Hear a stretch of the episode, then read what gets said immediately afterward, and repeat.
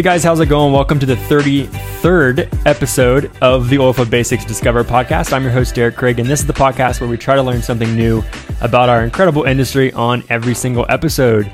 And this is another episode I'm particularly excited about. Uh, we had a, a, gentleman named Eric Dillingham reach out to me a couple of weeks ago, probably at this point, and say, "Hey, uh, I want to I want to talk about cementing. I think this would be valuable um, to your to the listeners." And he's he's been a listener for a while now, the podcast as well. So love it when we get a guest that is, is also a, a, good faithful listener. We've had a good number of those recently, actually. But he's going to be talking about cementing today. So everything pretty much from you know, preparation of the job all the way through mobilization and, and pumping and everything kind of uh, from more like a surface operational perspective. Um, also, going to be talking about maybe some uh, troubleshooting, uh, different types of or classes of cement, and uh, different job types, different types of, of cement that we'd be pumping, and, and so all around uh, a pretty good uh, good uh, starting point for the cementing world.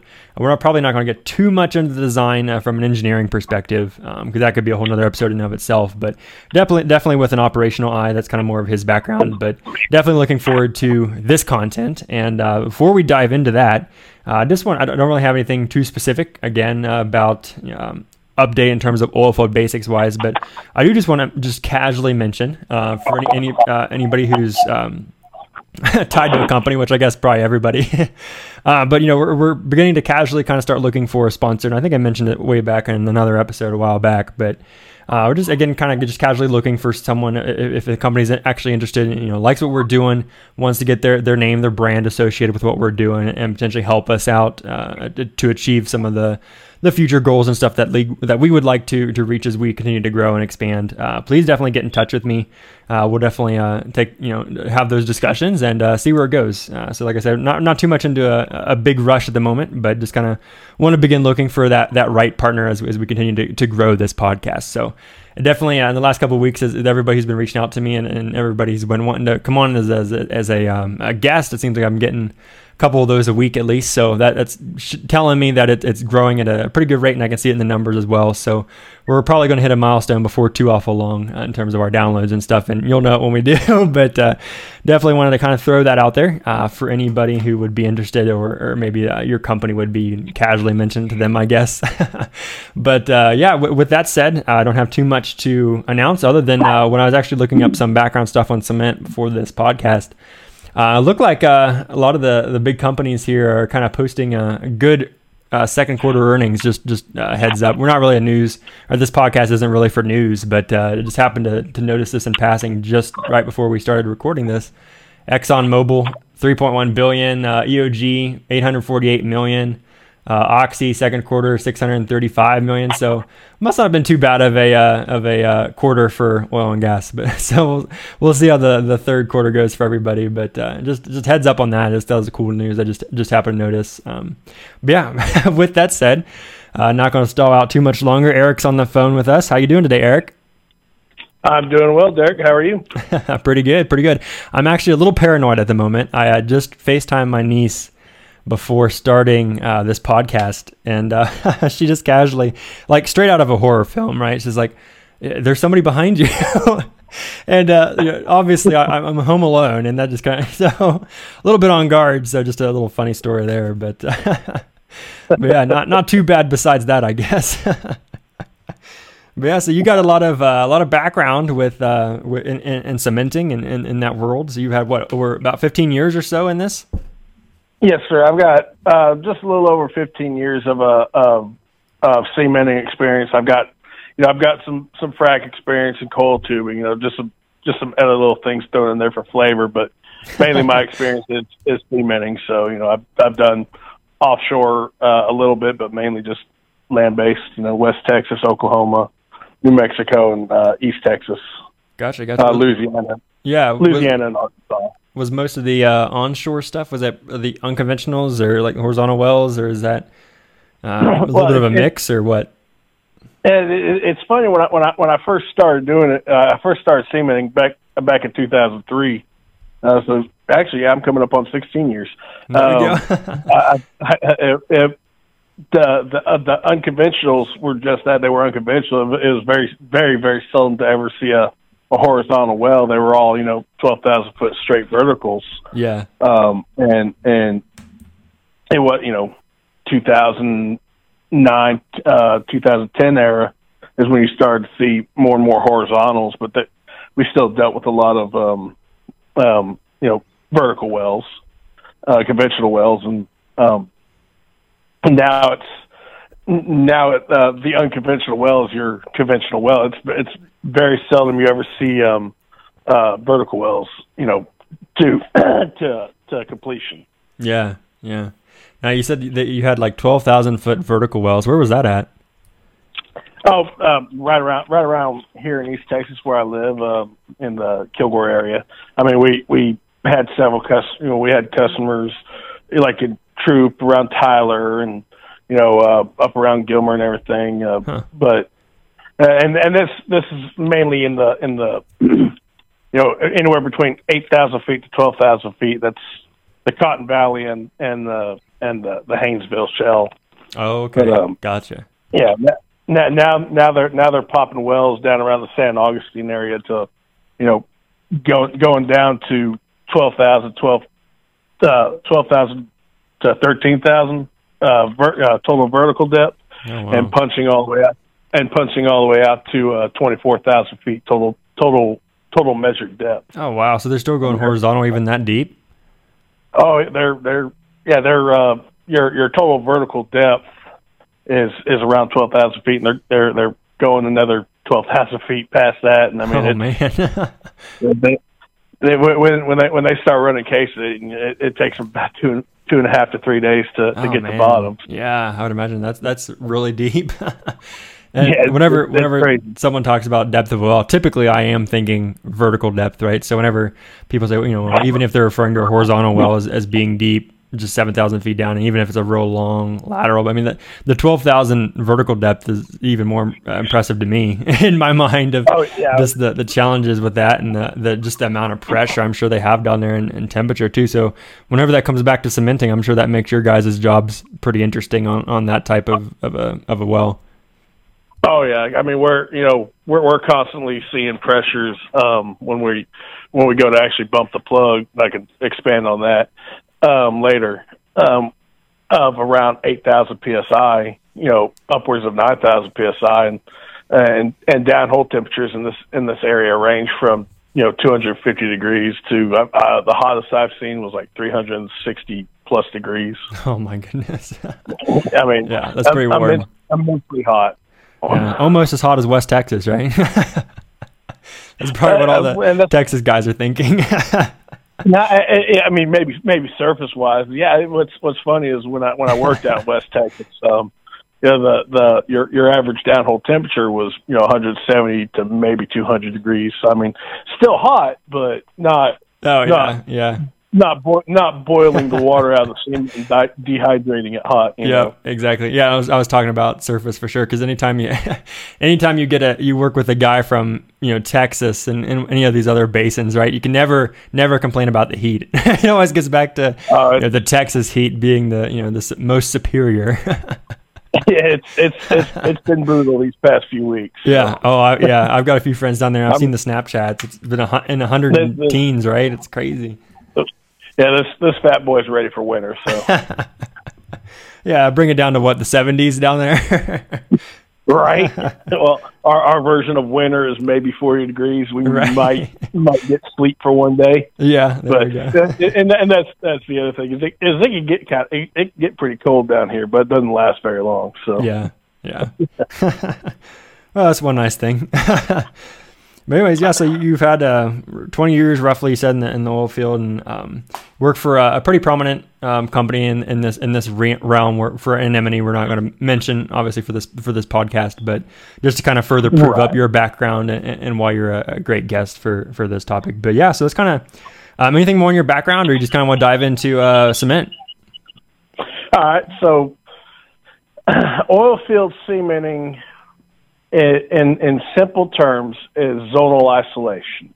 You're you're you're trying to you're trying to isolate uh, different different gas zones, what what have you. Um, you're trying to protect um, freshwater tables when you when you drill your surface casing. That's what the surface is there for. It's it's one barrier of protection to protect freshwater tables during the drilling process. It also provides the foundation for to continue drilling the well. Then, um, you know, after after you after we've cemented the uh, the the surface casing, which we you we have to have cement brought back to surface to know that we've got cement to surface.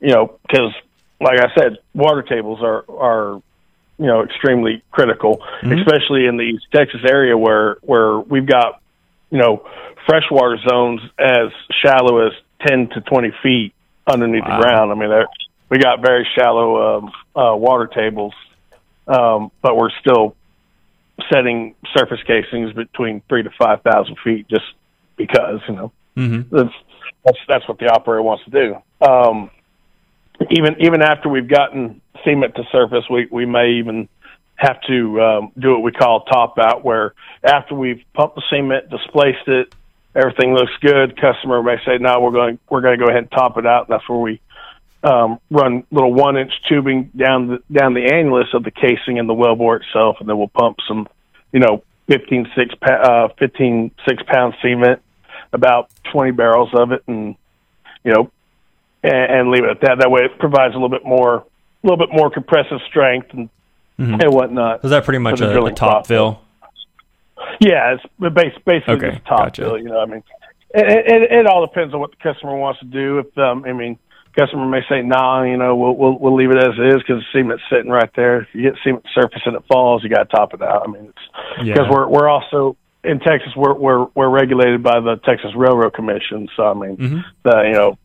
They they they kind of get the uh, final say on the on, on how we uh, kind of do things a little bit, you know. Right, right. that's probably a, that one. Yeah, that's probably a good uh, thing to mention too, just in general for, for this episode, right? It, it's always going to de- right. depend on you know obviously what your operator wants and then what your service company can provide, but especially all that's going to be governed by whatever regulatory body you're under. Um, so typically that Correct. being the the state, and that's going to be different um, state to state. That's correct. Um, I mean, as far as as far as like Louisiana goes, I don't know what the the regulatory body is because I know in Texas we fill we'll we'll fill out whenever we do any kind of cement job, whether it's surface, you know, any primary job or remedial job, we've got to fill out a W fifteen. The you know identifying what we've pumped, how much we pumped, and what kind of additives were in the cement, and that, that's that's for the Texas Railroad Commission. Oklahoma, they they have what I think is called a 1003 and it's basically the same thing that in Louisiana they don't have that. So I mean, I'm, I'm sure there is some kind of regulatory body, but I don't. I've never yeah. had to deal with it over there. So Gotcha. Know. They may they may just be pretty lax. yeah, I don't know. Right. I haven't I haven't yeah. done anything in Louisiana, so I can't help you out there. and, and, and and offshore offshore is a whole other beast. So oh yeah, yeah. You're you're you're you're, ta- you're you're talking federal at that point, you know, and and I don't even want to go into that one because well, one, I don't really have a whole lot of experience offshore, so yeah, I, I went out there a few times, but that's about it. Yeah, it's probably changed since then too. So, oh, I'm sure. Yeah. now, uh, there's there's there's two types of cement jobs. You got you got primary cementing, which is you know your surface casings, your intermediates, your production, any any kind of casing pipe job.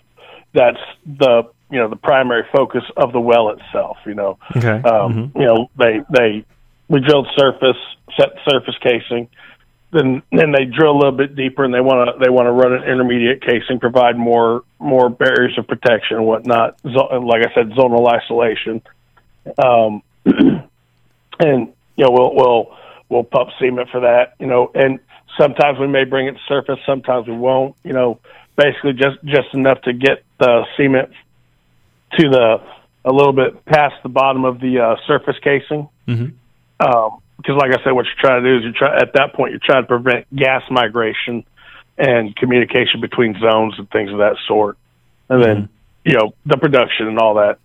Um, and production casing is obviously like like any other cement job, but these are very very critical because your the the cement that you pump that is what's you know, it's a it's preventing gas migration, but you're also going to be fracking through it. So your your your production cement really has to be on point. Oh yeah, yeah, to, definitely. You know, yeah, so you, you see where I'm going with that one. Yeah, that definitely can make or break your your well, and even even the the other other strings, right? Anytime you you run casing and, and cement, they're going to do um, an integrity test, right? If if you're continue to drill past that section, right? I always have to test that and make sure that the previous section you just drilled is, is providing the, the stability and actually isolating, like you just said, uh, zonal isolating, Correct. Uh, actually isolating off that, that zone. And another thing you, you hit on too, I just want to make sure everybody um, understands too, is not always are you filling all the way up to surface. So like your surface casing, um, that's like you said, that's typically always uh, coming back to surface to protect the groundwater. Uh, from that point oh. on, you're not always bringing it back to the surface. It might just be inside the shoe, or it might be like a thousand foot above the the shoe or ba- where your last string ended, basically. Um, and that can be that's kind of operator preference and also again regulatory. But um, sometimes, like you're talking about with the migration and stuff, sometimes if you don't go all the way to surface, you're, you're leaving yourself room to maybe be, come back in and mitigate that issue, or maybe leaving more options. And then I don't know. Uh, sometimes maybe if you do go to surface, maybe you wouldn't have as much of an issue with migration, but there's all you could debate that back and forth. There's a bunch of uh, camps of uh, of view on, on, on where your cement should lie. Correct, uh, and it like like like you said as well. You know, it's it's it, it's all up to customer preference, well designed things mm-hmm. things of that sort. You know, I mean, but but for the you know you know for the most part, yes, they they they want to get cement at least a thousand, two thousand, three thousand foot up into the up into that previous string of casing, and and you know and go from there. You know, um, now uh, apart from primary cementing, which is the moneymaker, you've got remedial cementing, and and that is you know anything from you know setting a, a kickoff plug um, to you know your your squeeze work to plug to abandon. You know. Um, um, and and pretty much any, any any other kind of cement job that is not, you know, uh, under the under the under the uh, yeah, not the umbrella of, yeah. right. Yeah, you know, re-cementing and everything. You know, yeah, that's that's basically a pipe job, but that's still considered a remedial job. Gotcha. Um, yeah. I mean, still, still, still just as, still just as important as as as as any other kind of job. I mean, your your your kickoff plugs are are are low volume, usually about 30 to 50 barrels. You know, it's usually a, a heavyweight cement, which is harder than after it sets up is is harder than the uh, surrounding formation. Makes a good kickoff point, so they could drill the horizontal. Or actually, if you got like tools downhole, they got stuck and they they couldn't fish them out, like in the previous episode um, with the the yellow jacket guy. Um, oh yeah, the, the pipe recovery.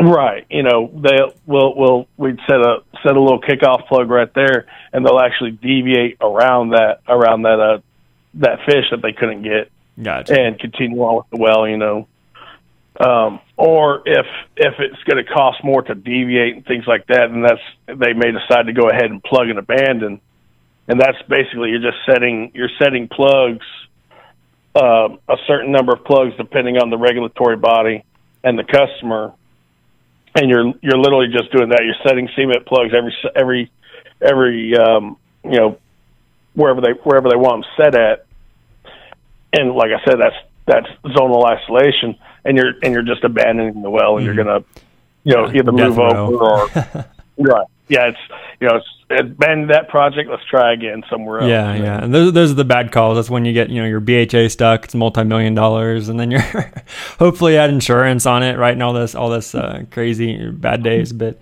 um, one thing I just want to point out with um, as you were talking and, just using the the language of plugs, uh, point out for my listeners also make sure I'm on the correct page with this.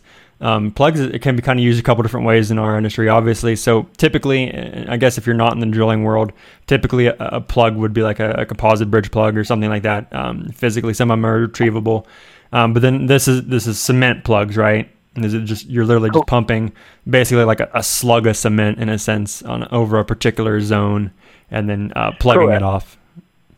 Okay, yeah, I mean, gotcha. you know, you know, well, well, they'll sometimes they'll set a little cement retainer, and we'll just set a plug right on top of that, and and and seal off the the zone down below that, and then you know if this is a plug to abandon, they'll they'll they'll come up.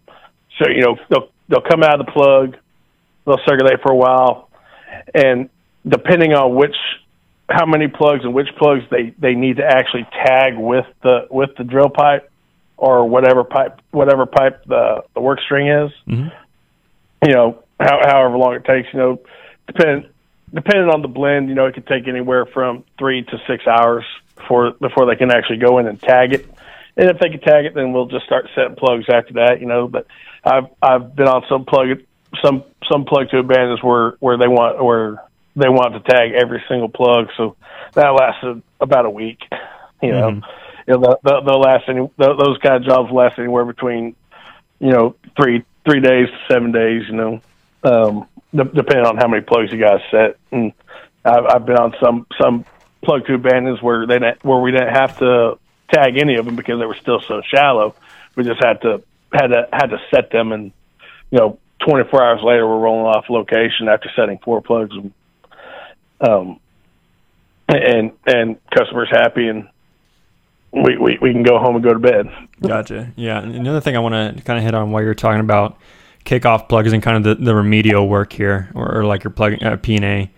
Um, whenever you're doing, let's just stick with kickoff um, plugs. Are you um, running in with like your drill pipe and pumping your your cement through that, um, just in that zone that you're trying to um, create the, the kickoff plug, or is, are you actually still dropping it or pumping it uh, from uh, through the casing or through the the open hole? Uh, we're we're at where you are actually using the um, the drill pipe, the work string, and, and nine times out of ten, when we're setting any kind of plug, they'll they'll have either two and three eighths tubing or two and three or two and seven eighths tubing on the bottom of that drill string. You know, a couple hundred feet, which is basically just like a stinger or a tiger's tail, whatever you want to call it, and that is what will actually be sitting inside the plug after we've after we've balanced it out. Because that's it you know that's that's another thing i forgot to mention is that you know you're when, when you're when we talk about plugs we're usually talking about balanced plugs. We will you know the, we will pump our our spacer ahead you know however many barrels. Then we'll pump our cement then we'll pump that the that same spacer however many barrels whatever the volume needs to be and then we will displace it with the you know whatever kind of mud they've got in the hole. You know the the active system, the active drill mud, and what. But you've got to calculate. The supervisor has to calculate how many barrels of spacer and and mud needs to be pumped to basically balance it out where where you're going to have the same um, you're going to have the same um, vertical height both inside that work string on and and on the annulus, you know. So I may pump ten barrels of spacer ahead, then I'll pump my 30, 40 barrel cement plug, but to to reach the same height level, I may you know I only need to pump two or three barrels of spacer behind that, then displace it with mud, because you know um, volume differences between the your Mhm. your work string and the annulus and the inside of your work string. Gotcha. And so with that, with the stinger, as you called it, the the the tubing on the end, I assume you're not leaving that downhole, right? So No, no, Okay. it's it's attached, and and then w- w- once once you've once you've um, once you've reached balance and everything, you've got no flow back or anything like that. We will like when we're displacing it, we may actually cut the uh, displacement back by like a barrel. So ba- so we'll, we'll under displace it by like about a barrel. That way, it's still kind of falling a little bit. okay, and when the when the rig starts pulling pulling uh, pipe out of the ground, they go to start racking back at the derrick. They're not pulling out a wet string. You if you over displace it, the the hydrostatic weight of the of the cement on the annulus is actually going to push back inside that pipe U tube on you, Mm. and you're going to have some very angry rig hands. yeah, I don't know what it is about them that don't like to pull wet strings. I know, right? Especially in the winter. Come on. yeah, yeah, how, how inconsiderate. Yeah, you know, and and and and and the one of the one of the things I that I pointed out when I when I did supervise, I would make sure, hey, don't pull that don't pull that uh, drill string too fast, or you'll siphon that that plug right out of the hole. Mm. You know, when, when when when with that with that uh, tiger tail or what whatever work string we've got in there, if it's sitting in that cement after we balance it out and they pull too fast, they'll pull that plug right out of the hole with them. Yeah. I mean, you've got to slowly take it on out. You know, it's, it's not gonna it's not gonna flash set on you. If it does, something something Yeah. went wrong. You know? Yep, we've yep, got we've got bigger problems at that point. So Yeah. And then the other thing on uh, remedial uh, work that you mentioned was was squeeze squeeze jobs basically. Um, I've seen that. I mean, so this especially whenever you get you know something wrong with your your primary cement job and you have to come back in and fix it because you can't maintain integrity, especially if it's on your production string and it's in your lateral and you're getting communication between uh, zones that you're fracking. Right, that'd be a, a pretty pretty bad day. That's, you can't really continue with the frac, or it's not going to be near as good of a, a job. So sometimes that's um, where you'd have a, a squeeze cement job come in, right? Correct. Uh, well, I mean, I mean, and and the thing is, a uh, squeeze cementing is such a broad term because it, you know, in my eyes, it is, anyways. Um, it, it could be an issue that you've had during during the primary cementing job, like you mentioned, or you know, just cur- you know, the the well may be old, but mm-hmm. you know, and so you've got a hole in your casing, so you're you're you're getting communication, you're getting lost production, so the you know they'll bring in a rig and whatnot. And they'll figure out where that hole is at using dark magic and whatever. you know, because by the time I get by the time we get called out there for that, they already know where the hole is at. They're they're ready they're ready to they're ready to pump. They've got a, a retainer down home. They've got a packer set just above it, and and then we'll just we'll we'll we'll pump cement into it. And Uh, I think I think the black squeeze it in magic is uh, cement and bond logs that you're referring to, just Right. wire line stuff. Yep. I, th- I think they're trying to work against me. I don't know. Gotcha. but um, you know, if you know, uh, a buddy of mine was telling me that um, he's he's actually a consultant out there in West Texas, and he was telling me of a of an issue where where they were having um, uh, communications between zones, and and we were just talking about the the squeeze job that he was going to be going to be there for, and um, but yeah, you, you you'll like I said, you'll have a communication between between you know your your your intermediate casing and your production casing. Like I said, the the rig will find out where that hole is at. We'll come in there and we'll either do a, a Braden head squeeze, bull head squeeze, running squeeze, suicide squeeze. I mean, there's there's different ways. To, there's different. Yeah, there's there's more than two ways to skin a cat, basically. you know? What's the, the Uh, major differences between? I mean, you don't have to go too crazy in depth because we got a lot of other stuff. But uh, is that just the, the, the method of which you're injecting it, um, or is that the method of which you're like? What's the the big differentiations? Yeah, it's it's mainly mainly injection and everything. Um, yeah, a Braden head is basically you're going to set up. You're going to there's there's no packer, so what we'll do is we'll basically set a balance plug, and they'll they'll and it's, and it's going to be something small. You know, usually about five to ten barrels. They'll they'll pull up just a, you know they'll pull up a little bit. They'll close their their annular BOPs or they'll just close their BOPs, and then we'll just actually start pumping into it and trying to squeeze it into the uh, into your your lost circulation area, you know, lost production area. Uh, bullhead squeeze is will um they'll have that cement retainer, then they'll have a packer, and we'll actually we will actually pump fluid. We'll we'll we'll pump cement to the end of that pipe, then they'll sting into that packer, and then the, we'll actually bullhead that cement into into that hole. And what what you're trying to what you're trying to what you're trying to achieve when you when you when you squeeze is you're kind of want you're wanting to see that pressure climb. And then, you know, if we're going to hesitate on it where we're where we're actually leaving cement sitting static in the pipe, you know, we'll, we'll sit there for, you know, 5 to 30 minutes watching what that pressure does. and um you know, if it falls off too fast, we'll we'll you know, if we've got like five or six barrels left in the uh in the in that in that work string we'll we'll try it five or six more times. If it continues to fall off then we know we can't get a good squeeze.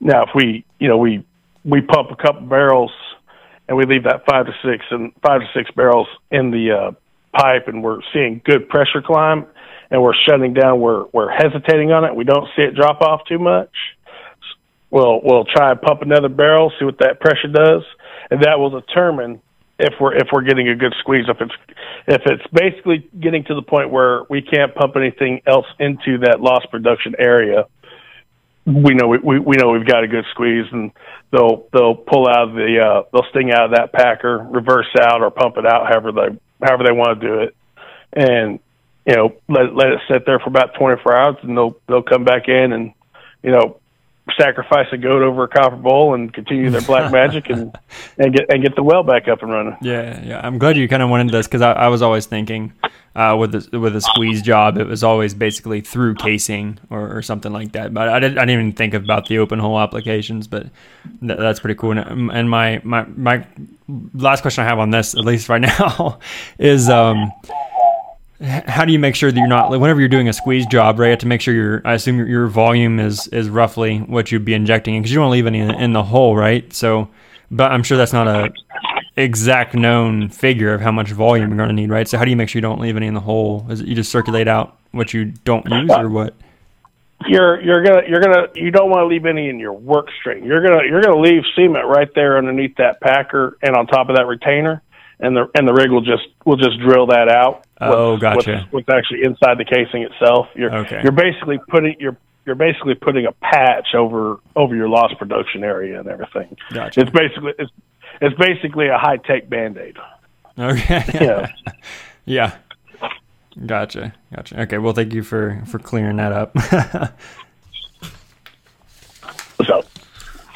Yeah. Um. Well, one thing we definitely we haven't hit on yet um, was just uh, d- general uh, classes of cement, just kind of the main uh, the main composition, I guess, of, of, of cement or the different types. Can you kind of hit on that? All right. So there, when, when people when I mention the word cement, you know, you're you're, you're going to think, you know, you know, like a sidewalk, a concrete sidewalk, and everything. Well, there's there's a difference between cement and concrete. Um, concrete is cement with aggregate, and and it's basically used for construction. You know, um, oil oil well cement is just that. It's it's cement with additives. It, there's no aggregate in it. You know, it's it's it's it's a smooth fluid, stuff like that. I mean, it's abrasive, but you know what I mean. Uh, there's no rocks or anything in it. Mm-hmm. Um, um, where construction concrete is used mainly for tensile strength and you know, you know, uh, weight support and things of that sort. Um, oil well cementing, oil field cementing, we're trying to achieve uh, compression strength, uh, compressive strength. Uh, provide a good bond against the against the uh, on the casing itself and the well bore, and isolate zones and things of that sort. You're you're you're trying to make it seal is what you're is what you're trying to achieve with it. Mm-hmm. Um, and there's there's multiple classes of, of, of oil well cement. You know, you got your class A, class C, uh, which is mainly for like, you know, your, your surface casings, which, you know, you can also use type one or type two um, which are kind of basically the same thing.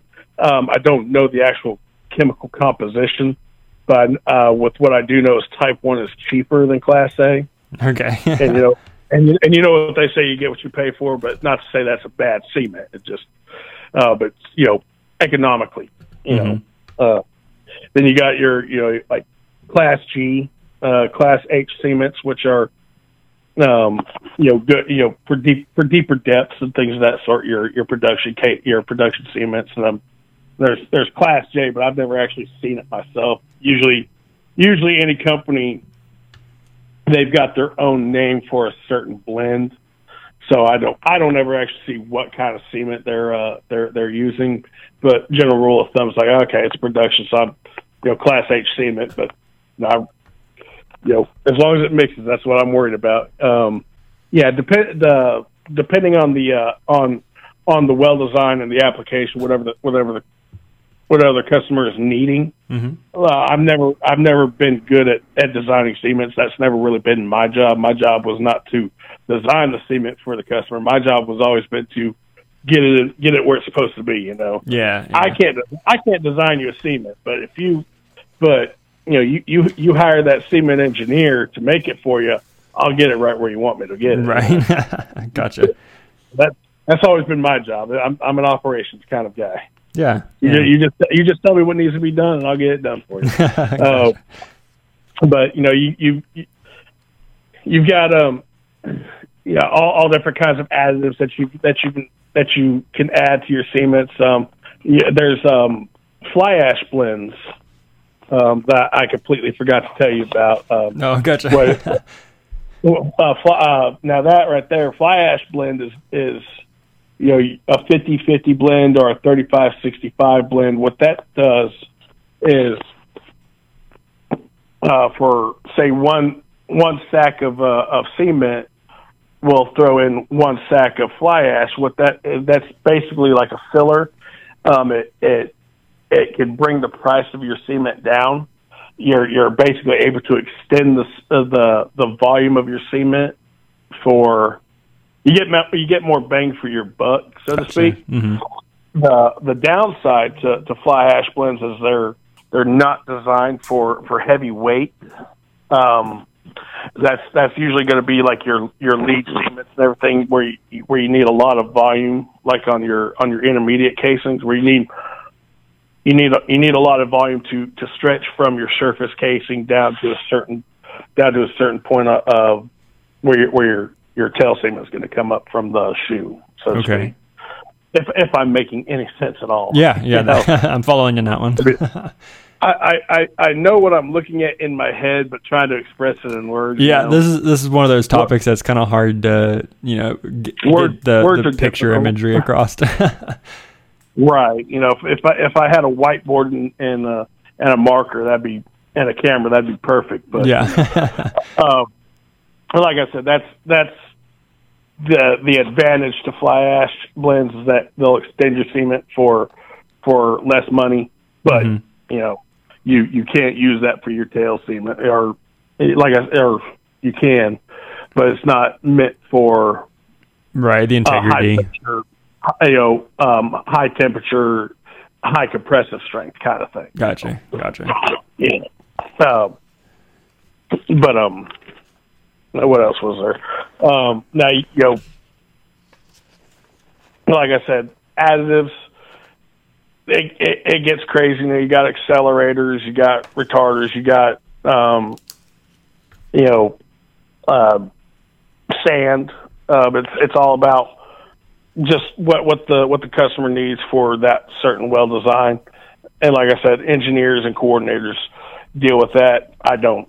You know, I'll get. I might get there someday, but you know, You- I, I, I like mixing cement. yeah, yeah. And you can get even fan- eh, real fancy stuff. uh, And there, you can you can really deck out cement jobs. So there, that could be a, an entire episode in and of itself. Um, another thing you had, uh, just kind of want to hit on, uh, was you mentioned foam cementing.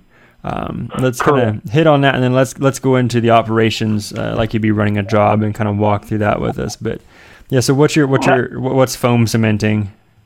foam cementing is is is nitrogen injection into the cement that I am mixing on the unit. I, will- I will mix, you know, what, whatever cement I, that is going to be injected with nitrogen at, you know, what, whatever the design is, you know, sixteen four something like that, and I'll and I'll send it down whole. Okay, and that's pounds per gallon, in- right? uh, yes, pounds per gallon. I'm sorry. Um, where, where at a, at a certain point in my line that I've got rigged up to the rig itself, n- uh, nitrogen unit will be rigged into my line, and they, and according to whatever rate, however fast I'm pumping my cement, they will they will they will match whatever standard cubic foot um, they need to to for for uh, they'll they'll they'll they'll match my rate for for whatever the the percentage of foam, so to speak, nitration. Um, I've I've done foam cementing jobs. It's been it's been a long time, and I didn't do a whole bunch of them. But Mm-hmm. But what's Uh, the what- what's the application uh, for this? uh, foam foam cementing, what that does is it basically reduces the the hydrostatic head of that cement. So you know, I've got that 16.4 16.4 cement, but if I've got a you know a nine thousand foot tall column of it, you know, um, that's that's that's quite a bit of weight, and if if the if the formation can't handle that weight, mm-hmm. it's just going to break down at, at anything over, you know, fourteen five or fifteen pound. That's when that's when foam cement can come in, and it reduces that hydrostatic head, so you still get the compressive strength of that cement without, you know, being detrimental to the uh, to the formation. And, and you and you see a and you see a lot of that, in like you know, where like weaker formations are at, like up in the Appalachians, um, you know, Oklahoma area. You know, you don't you hardly ever see it where I'm at because I don't know what it is about the Haynes, Haynesville rock, but that is some hard rock right there, and mm-hmm. it, it, it, it can it can it can withstand quite a bit of abuse. And uh, now, um, apart from foam cementing, there's a, there's another application of cementing that I've never actually seen done myself, but they use what little, basically microscopic glass beads, and that gets very very expensive, but pretty much does the exact same thing. It, it reduces the hydrostatic head of your of your of your heavyweight cement, and with what I understand about that is it's it could be a pain to pump. It's, it's with what I'm told is you have to mix it volumetrically, which is basically um, you know Greek to me at that point. Mm-hmm. Gotcha. I've, ne- I've never I've never mixed I've never mixed it, uh, and I've just got a passing knowledge of it. Gotcha. Uh, but it's, gotcha. it's something I heard. I was like, oh, that's pretty neat, you know. Yeah, yeah, absolutely. You know, it's good to have the the awareness of this. And and sake of time i definitely want to leave us plenty of time to uh, to go through the operations kind of as you've kind of outlined it like you know from uh, prep to dispatch to everything on site. You kind of want to start running us through that? Uh, yeah um, so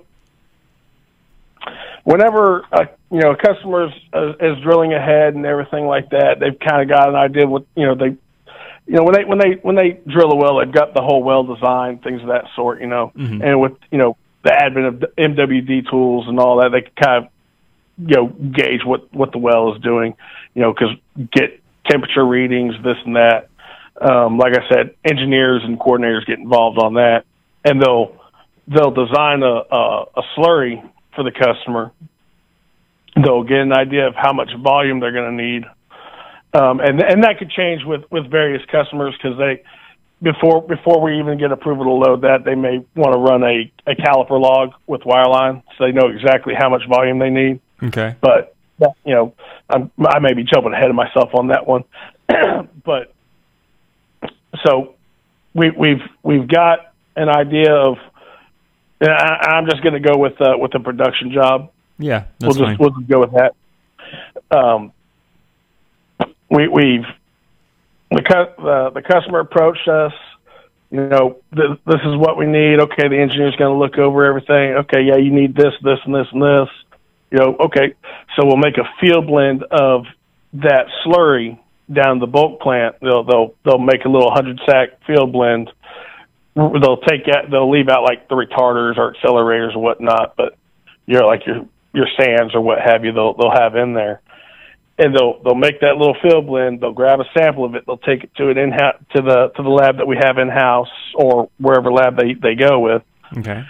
And they'll they'll start they'll start testing the the slurry as designed using using parameters that are that are given to us by the customer.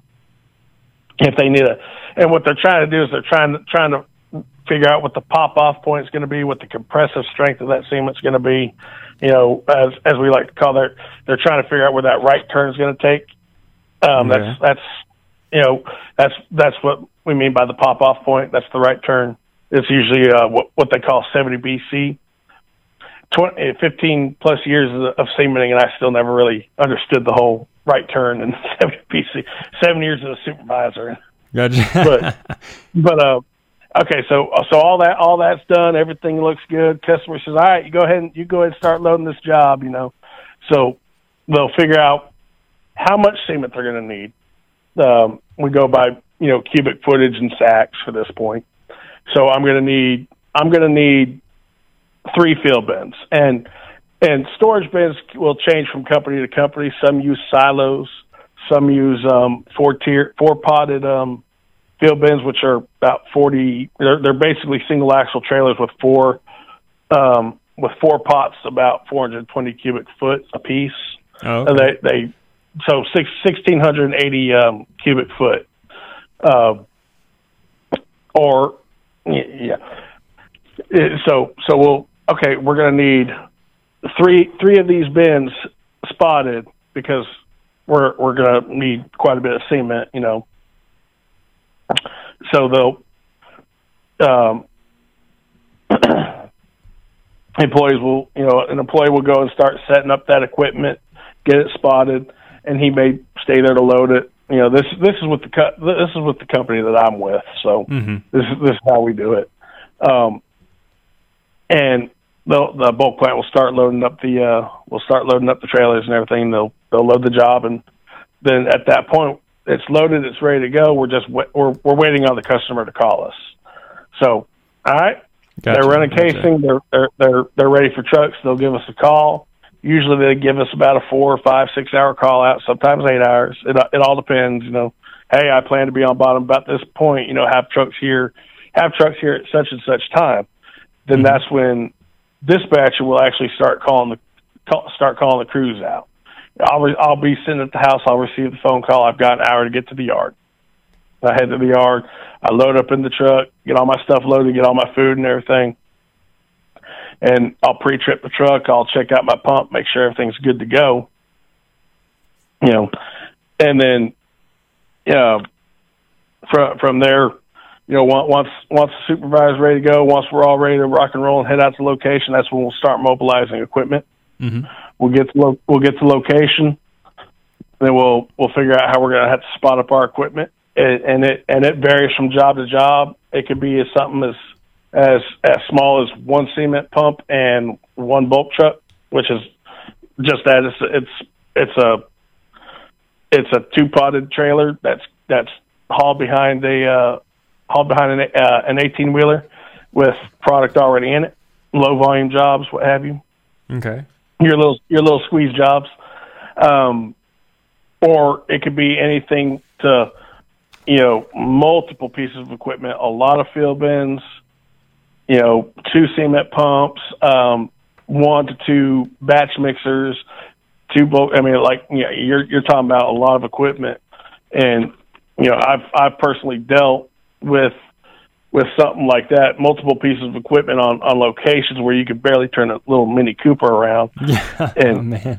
and and it, and it and it and it gets hectic. I mean, it's it's one of those where you know, that's that's why we can adapt and overcome. You know, we just we just figure out a way to get it all shoved in there, and Yeah. we'll, we'll get to we'll, you know get to get to rigging up. Mhm. Yeah, I mean, like I said, we'll we'll arrive on location, figure out how we got spot up, and we'll rig up, rig up as much as we can. Because if they're running casing, we can't get too close to the uh, to the V door. You know, safety reasons. You know. Yeah. Uh, yep. So then we'll we'll prime up our equipment. We're we're all ready to go. We're basically gonna we're gonna get to the point where where the where the rig doesn't have to wait on us. You know, now the rig's on bottom. They're gonna they're gonna circulate either through our cement head or through their through their tool up on the up on the floor, what have you. Get the well prepped, get it cleaned, get the mud stabilized. At that point, if we've got to build our spacer, you know, and you know, like I said, I'm going to go off of a production job. If we're if we're having to build our spacer, that could take anywhere between 20 minutes to an hour. You know, because what we're gonna we're gonna mix that that that barite spacer on the unit itself. Then we're gonna pump it over to the uh, to the blender, especially if we're having to use like liquid additives, okay. um, which is basically emul- an, um, you know emulsifiers and surfactants. Basically, it just turns it into a high powered soap. Was the is the Yeah. blender the same as the the batch mixer, or is that two separate? Yeah, yeah, yeah. It's it's the exact same thing. It's Okay. it's um, you know, uh, we we call it a batch mixer at one of my old companies. We call it a blender here. I mean, it's it's an interchangeable word. So I Gotcha. mean, Gotcha. you know, uh, but um, so we've we've got we've got the uh, the the spacer all mixed up, ready to go. Now we're just waiting on the rig. And like I said, you know, it they could take anywhere between thirty minutes to to circulate depending on the job, like a little small surface job, they're just going to get like a little bottoms up or something like that. To, Mhm. I've seen I've seen them take several hours, you know, eight to twelve hours to circulate a well because they just kept getting gas and kept getting gas, and you you don't really want to cement with uh, if your well's still getting gas back, you know. Oh yeah. Uh, yeah, it, it it it could it can make a mess and it, it it's not fun. But Mhm. so so the rig's ready to go. They they circulated all the gas out. The well's nice and stabilized. We'll go up there. We'll have a safety meeting. We'll go over the pump schedule of what we're doing. You know, you know, m- make sure there's no last minute changes because there's always last minute changes. you know, because it's the oil field. You know, nothing Yep, can go yeah. according to plan. um, then we'll then we'll swap our line over, or we'll rig up our head, what have you. Then we'll go ahead and start our job. You know, we'll pump our pump our spacer, pump our cement, then we'll displace it, and everything's good, good and done. We you know we bump plug, um, and I'll expand on this again. You know, eh, we're, we're good. Customer says you're good. Go ahead and rig down. We rig down. We leave, and we you know, go go catch a nap or go home or what what have you. Um, um, uh, it's it's not as exciting as as uh, as fishing and all that, but you know, it's it's it, it's um it's it's just part it's just part it's just part of the uh another service line in the oil field, you know. Yeah, yeah, I mean, absolutely. it's what I know. I've been doing it for a long time. I don't I don't I don't know how uh, how those uh, how those tool hands party or nothing like that. You know, I, yeah. yeah, yeah. No, we could we could we couldn't do a lot of things if, if we didn't have cement and, and good cement jobs. So it's definitely a very crucial part of, of the overall well design. Um, one other Correct. thing. So whenever you're talking about um, pressure testing, um, after oh, oh pressure testing, do, do you guys pressure test stuff after the job, or is it pretty much? Um, you, you guys don't really have anything to Um, pressure test once it's pumped, do you? Besides the, the drilling, No, no, what- testing you know, the shoe. What? No, like as far as pressure testing the shoe, testing the shoe, no, that's that's usually the rig that does that. You know, after we've after we've set you know the surface casing and all that, you know, our our, our rule of thumb is usually we'll we'll recommend to the customer, hey, after we bump plug and we rig down, you know, wait at least twelve hours before you start drilling again. You know, just to just to give that cement a chance to to set up properly. You know, 12 Mhm. to twenty four hours. You know, Okay. if they that's what we recommend Yeah, you can yeah. do whatever you want For you know, sure. it's your well And like like But- we said at the beginning of this, some of that goes back to regulatory bodies and, and how much time they actually have to you know have before they set up and before they come off of it uh, from with the rig or move on to the next well and that kind of thing. right.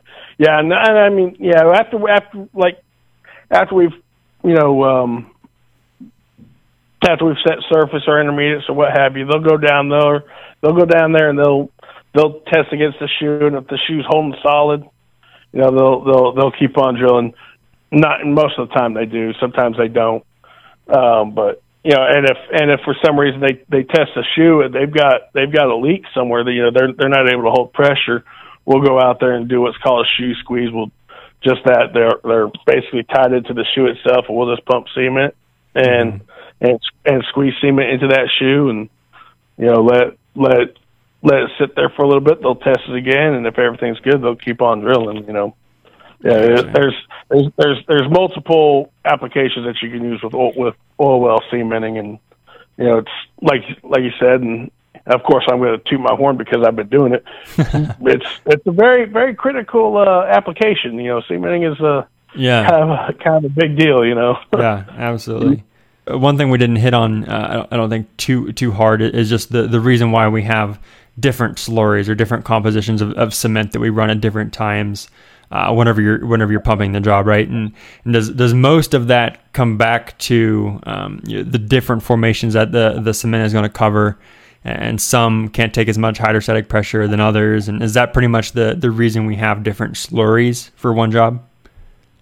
Yeah, for the most part. Um, you know, you're, you're, you don't want to use a a class H. You don't want to use a, a class G or class H cement for your surface pipe. One, because it's expensive, and two, um, those are those are designed for th- those cements usually withstand a little bit more heat, Okay. um, and they they'll they'll take they'll take longer to set up or something like that. But uh, your it, it's uh, the the cement design is based around the the well formation itself. What what's down there, so to speak. You know, the same the same production cement that I pumped, or the production cement that I pumped over there in West Texas, might not work over here in East Texas. More than likely, won't work here in East Texas, and vice versa. Mhm. It depends on your temperatures and and uh, and your pressures and things of that sort. You know, uh, what kind of mud's being used. Um, all all that all that kind of fun stuff. Gotcha. As far as I know. Yeah. And so pretty much um, just to kind of wrap the, this up and kind of pull it all together. Um, so we talked about how, how operations normally go and, and touched a little bit on a little bit on the design and some of the functionality, right? The different types of cement. Um, can you just talk for you know, a couple minutes on, on just operational issues? So I guess common things that you might see on a, a cementing operation, or well, not hopefully not too common, right? But I guess some of your more common um, issues, like what a pump goes down or something, just kind of how you handle that. Uh, mm, our biggest common issue that we actually do see quite a bit is um, we'll we'll get poor um, poor bulk flow coming from the uh, coming from the, the storage bins or from the bulk truck, and that could just be you know poor maintenance. It could be it could be a number of things, um, and usually sometimes like that is with with a situation like that, you just kind of have to you have to basically milk it and pump slow um, as as much as that you know stinks because you know I'm I'm one of those I want to get the job done as quick as I can. Yeah, I want to get it done right, but I want to get it done as quick as I can because especially in the summer it gets hot up there on on that on that pump and Mhm. you know like I said this fat boy don't like hot weather. Um, you know other other other issues we we can we can run into. Um, um, I, I actually I've actually had this happen a few times with with other employers that I worked at um, bridging off. Um, you know, in a situ in a situation like that, if, if the well bridges off on you, there, there's really nothing you can do. Um, you could try to pump around it, pump past it, but sometimes it, it you know, um, the best way to avoid any kind of any kind of mechanical issues as far as your equipment goes is you just you just have to maintain your equipment. Um, cement pumps are notorious are notorious for being high maintenance. They're basically like sports cars, you know. yeah, but they, they if you take care of them, you know, you you you baby them, you take care of them. The nine. 99% of the time they'll they'll run like a champ. You just have to take care of them. But if you if you've got a poorly maintained piece of equipment, it it's gonna it's gonna break down on you. And usually when when something breaks down on you, it's at the worst possible time. Yeah. And you know, uh, and but to to alleviate any kind of any kind of um, pump issues, a lot of, a lot of customers request a backup cement pump. You know, in, in case the primary pump does go down, you go to the backup pump and and um, and and finish the job out. You know, um, you know, some, sometimes if you're if you've got a you know one one cement pump and like I said, doesn't you know you you you could you can baby those pumps as much as you can, but sometimes uh, stuff's just going to happen that's out of your control. If you get to a point where you've only got one pump or two pumps, but you cannot finish the job, like you like you're halfway through cement itself, Mhm. you actually have to circulate the cement out of the hole. You have to order more cement. You have to fix your equipment or get new or get other equipment out there, Mm. and you have to Mhm. start over. And that's a in, that's NPT from hell. That's that's phone. That's uncomfortable oh, phone Oh, yeah, calls. for sure. Better, better than destroying a well, though. Right. Yeah. I mean, Yeah. and you know, you know, it could be anywhere between eight to thirty-six hours before you know NPT time. You know, thirty-six is is, is really exaggerating it, but I have seen it. You know, but you know, some, like I said, sometimes things just happen. I've I've been on one where just something. We went from a lead to a tail, or lead cement to a tail cement, and this was. Let me back up. How I've how I've stated that every cement job is critical. Mhm. I this this comes from personal experience. I've had more job issues on small surface jobs than any other kind of job. Oh, really? out, of, out of out of out of my top ten worst cement jobs I've ever I've ever had to do, I want to say about seven or eight of them were oh it's just a small surface pipe, and that's the reason why is because you, you'll you'll see that mentality oh it's just a small surface pipe. If you treat that small surface pipe like that high that that high dollar critical production casing, you know, uh, it's it's all mindset. But Mm, I was I was I was I was doing a uh, a sur- uh, low thousand foot surface job for a customer, and we went from the lead cement to the tail cement, and that's where everything went to hell in a handbasket. Um, the uh, the the mixing system um, packed off, and we actually shot we actually shot water back into the bulk truck, and I mean, just it was it was a big mess. We I knew right then and there I wasn't going to be able to finish the job. Mm. There was no, there was no way. I only had one cement pump, two bulk trucks, and I shot water into into the into the truck into the bulk truck that I was coming out of. Right there is like, you know, I, went, I ran to the customer. I said, "Hey, I've got we've got to swap over to you. We've got to circulate out. We're having issues." Blessedly, I've I've worked with this customer several times before. He he didn't he didn't stop me to you know he wasn't trying to ask me nine nine million questions. He said, "Oh, okay, go do it." You know, once we got got the rig circulating it all out, got the pump cleaned up, and I went and talk, talked to him, told him what was going on. He says, "Okay, that, no no problem." You know, that, that's where that's where having a good, you know having a good reputation comes in. If you've worked with the customers Yeah. multiple times, Yeah. you know you you never had big issues. They're they're more likely to forgive. But Mhm. you know, we we we we wound up um, getting more cement, another pump out there, and we we actually got the job um, done before uh, before the sunset. I mean, we we started the the first attempt started probably about I want to say nine o'clock in the morning, and we were actually rolling off that location probably I want to say about seven seven that night. So I mean, it you know uh, a bad situation got turned around pretty quick. Mhm. And and and the funny thing is, is you know, even though we had to circulate out and start all over, the customer was tickled pink with my performance, my crew's performance, and you know, Yeah, that's probably why the honesty of that too. Yeah. Yeah, I mean, it's, I, I, I, I've I've never been one to to to try to blow smoke up someone's butt about things of that sort. It's like, hey, this is what's going to happen. This is what's happening. Yeah. Yeah. You know, Yeah, when you're You when know, you're when your rig uh, when when you have to circuit out circulate it out with a rig, uh, where does the, the returns go from from circulating that out? Is, is it good that the pit the mud pits on the rig or?